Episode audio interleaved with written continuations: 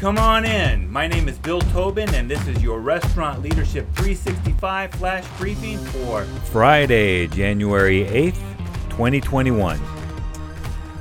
These last several days, to coincide with the beginning of the year, I've shared a lot about goal setting and my passion for the systems that will lead you and your restaurant to success.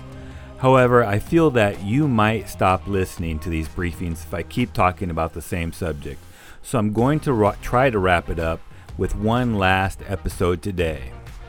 When we opened Tiki's, we had a vision and a mission for our concept that culminated with three grand opening events as we began welcoming guests.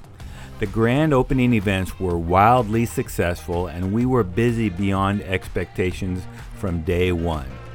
The following year, we doubled our sales simply through prioritizing our guest experiences and setting goals to get projects done.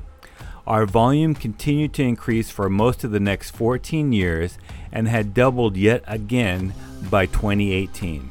We were doing eight figures for a few years by the time COVID arrived. The reason I share this is because I wanted you to see the results of our unwavering commitment to our vision and our goals. Fortune 500 companies and most sophisticated businesses all do some type of yearly planning and goal setting. Corporate restaurant companies train their GMs on planning and expect them to report those plans back up the chain of command to the corporate office. My hope is that I can share this knowledge with you so that you too can see the benefits of planning and goal setting so that you can succeed both in the restaurant and at life.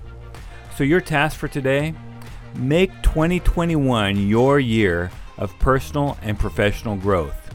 Now, go make it happen. Do you have a comment or a tip for restaurant leaders? Text me at 808 201 0550 or find me at restaurantleadership365.com.